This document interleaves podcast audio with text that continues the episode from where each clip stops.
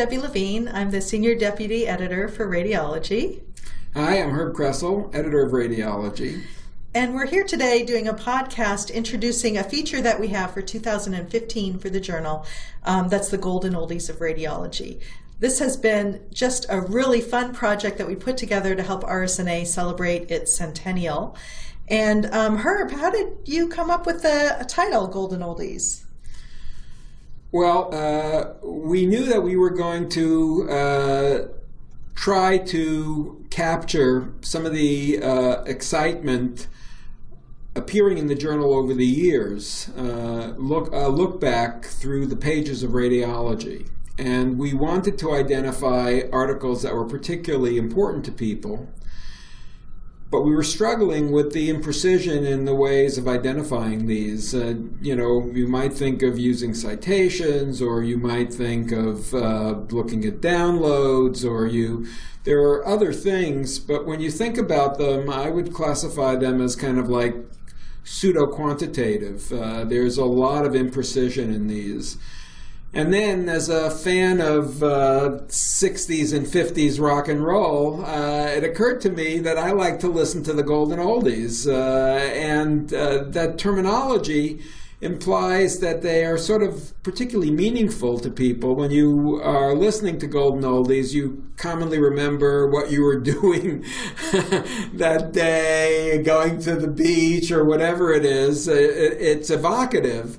And I thought that would actually kind of capture uh, articles that had an unusual imprint on us all. Uh, and so uh, I thought maybe we could call this Golden Oldies as well.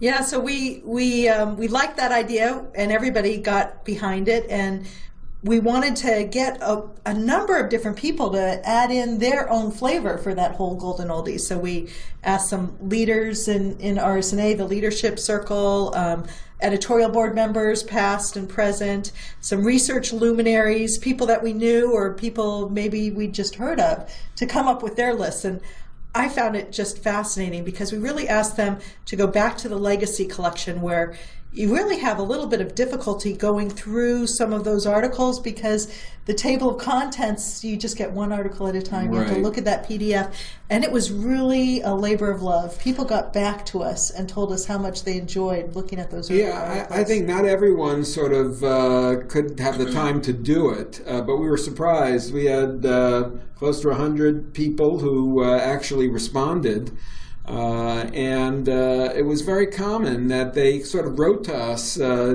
during uh, the process or when they submitted, indicating how enjoyable it had been to kind of go back, reconnect with these, and see the context of sort of uh, where we are now in the context of uh, where we've come from.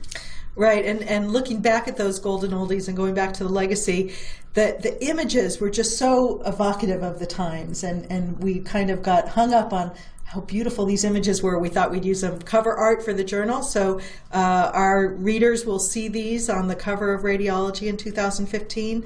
Um, and because so many people said how much they enjoyed it, we thought we'd do some podcasts with them talking yes, about we'll the have, experience. Uh, we'll have some conversations well, about their recollections uh, of the Golden Oldies. And uh, you uh, authored a pictorial essay on the radiographs uh, from the years gone by. Yeah, I was afraid that, that all those images it, there's no way to represent them all. We have our, our special centennial issue that you and I did a podcast on before, um, and that hopefully everybody got um, uh, this year. Uh, but in addition to that, there's so many, so much beautiful history in these mm-hmm. plain films. And when you look at them, you know, just thinking about our history, there there was a whole era of uh, when our country was at war, and suddenly there were articles about doing radiology um, in order to help soldiers mm-hmm. and looking at feet and, and, march fractures and things like that. You could really go back in time. And one of the articles you and I both really liked a lot was that image that was transmitted over the telegraph. Oh yeah, the uh, uh, I think it was like in 1925 or 26. Uh, the first electronic transmission of a radiograph, uh, and uh, I think it was kind of largely lost. Uh, uh you know, our our experts didn't sort of identify it, but we ran into it as we were looking through it, and it was actually uh, done by uh, the General Electric Research and Development Group at the time. Uh, and as I sort of asked about it, it seems that that was a time that they were exploring electronic transmission of photographs for newspapers going cross country. And so it was a logical extension to take a radiograph and, and do it as well. And so uh, that advance probably lay dormant uh, for 50 years or so before it was uh, uh, revisited and implemented. And, and, a lot of things are sort of like that. The, the advances that we have are uh, made possible by technological breakthroughs, but the ideas that they came from actually are longstanding. Yeah, so we got so many different ideas from all these different respondents. We we ended up uh, with 847 papers that were nominated, and and we couldn't recognize them all in this Golden Oldies feature. Initially, we thought, oh, we'll have t- uh, you know 100 or maybe 10 a month, and we ended up saying, okay, we're going to do 15 a month, and we tried to make sure that it was representative over all the years and the different subspecialties and we spent hours with our editorial group whittling these down and I think one of the most difficult uh, things that we had to do were when um, many many people worked in author groups and had a whole bunch of papers, sometimes on the same topic, sometimes on different topics, figuring out how we could equally represent people. We decided, you know, first authors, we would try and only have one jewel so that we could recognize more people. Um, but sometimes there'd be research in a particular field, and you'd have to figure out, well, what was first? Was it the animal study or the big research study? Yeah, so it, it's uh, that was kind of a, an area of, of, a lot of surprise, and I think, in all fairness, in addition to the fact that these are subjective, we wanted to make sure that we uh, recognize a broad number of contributors. So where possible, we try to have more other than having the same authors repeatedly recognized. And the thing that y- you were speaking about was a fairly common thing. I think it's common in science that the first description of something is fairly primitive uh, and frequently doesn't actually get a lot of attention. And then someone else takes that information and then uh, applies it in a more robust sense to a larger group and then the paper that we all remember comes out. And so one of the challenges is how do you balance the first versus the most substantive?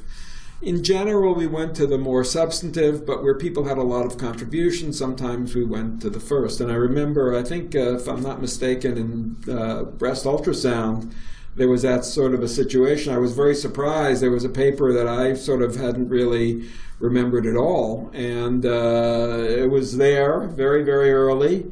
Uh, how did you feel about uh, the ultrasound group in that sense? Any surprises?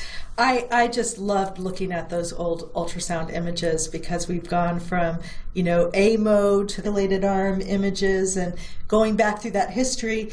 But was what was really evocative for me, and it gets back to what you're saying about golden oldies, was one of the reviewer group uh, spoke about um, Barry Goldberg and his woodchucks when they're talking about Doppler and that noise that you hear uh, when you've got bubbles going through and woodchucks. And I was like, I remember that. I remember that talk. And and and it just brought back this very very you know warm memory uh-huh. of hearing that. Um, and and definitely those golden oldies they they did hit. So Barry and his woodchucks was was a highlight for me. Um, now, what about for you? I mean, I, obviously, uh, we're slightly different eras. You were around during a lot of these golden oldies. What what memories were brought forward for you?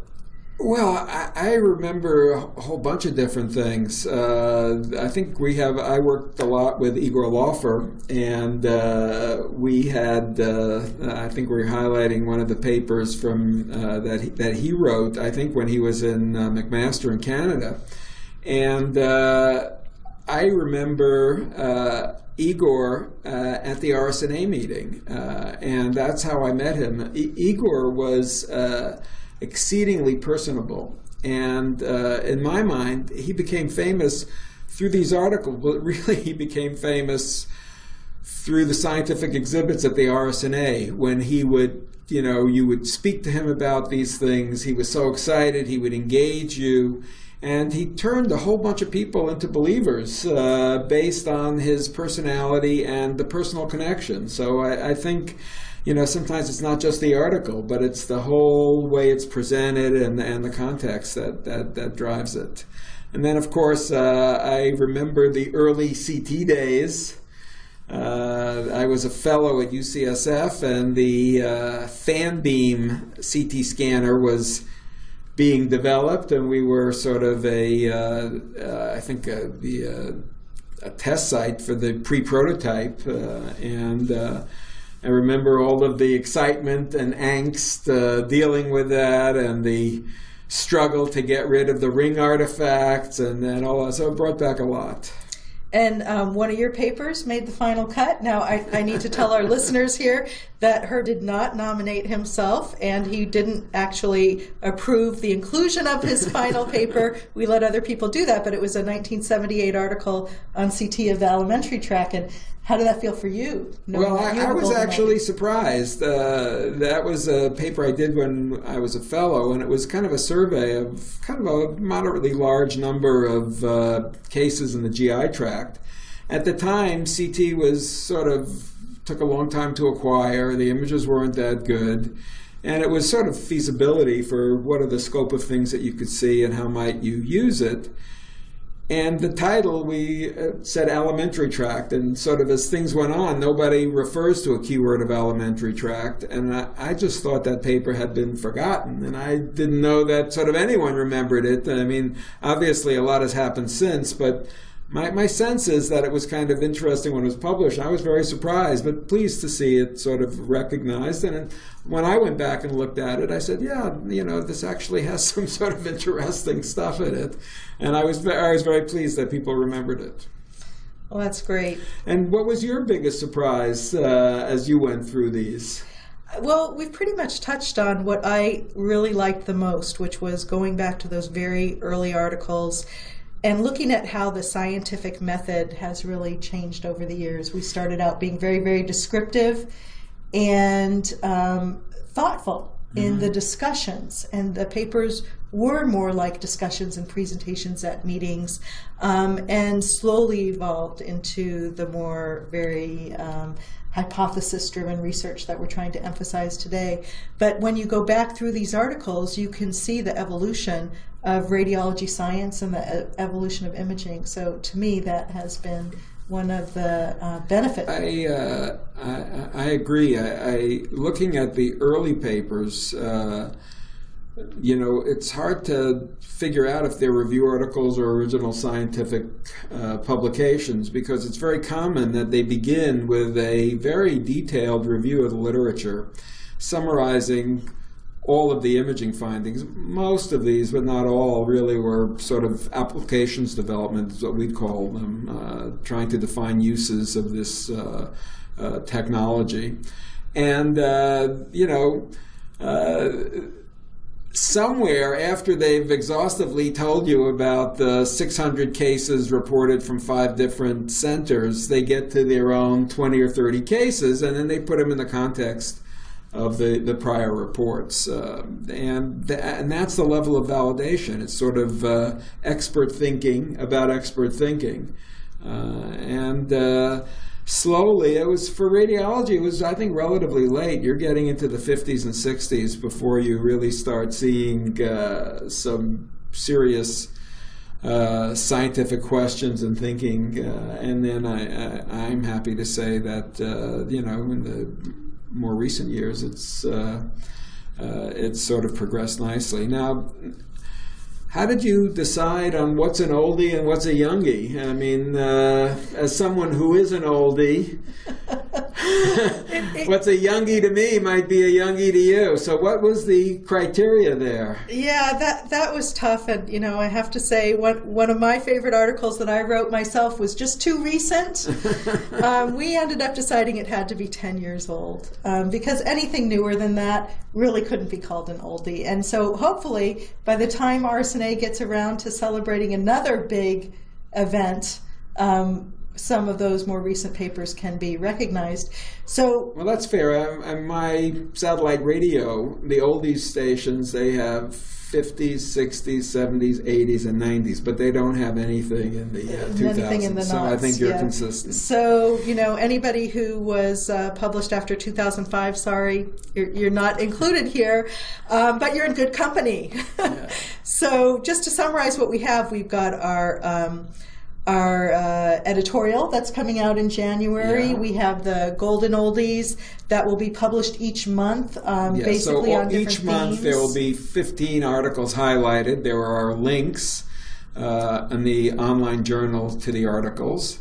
And uh, we're also publishing the entire list of every article that was uh, uh, nominated uh, as a appendix uh, in the January issue. And we'll have a couple podcasts with some of our reviewers talking about the experience as Yes, well. we will. So we hope you spend a little time looking at it. We hope you enjoy it, have fun with it, uh, and uh, welcome to the past. and happy centennial for Happy RSNA. Centennial.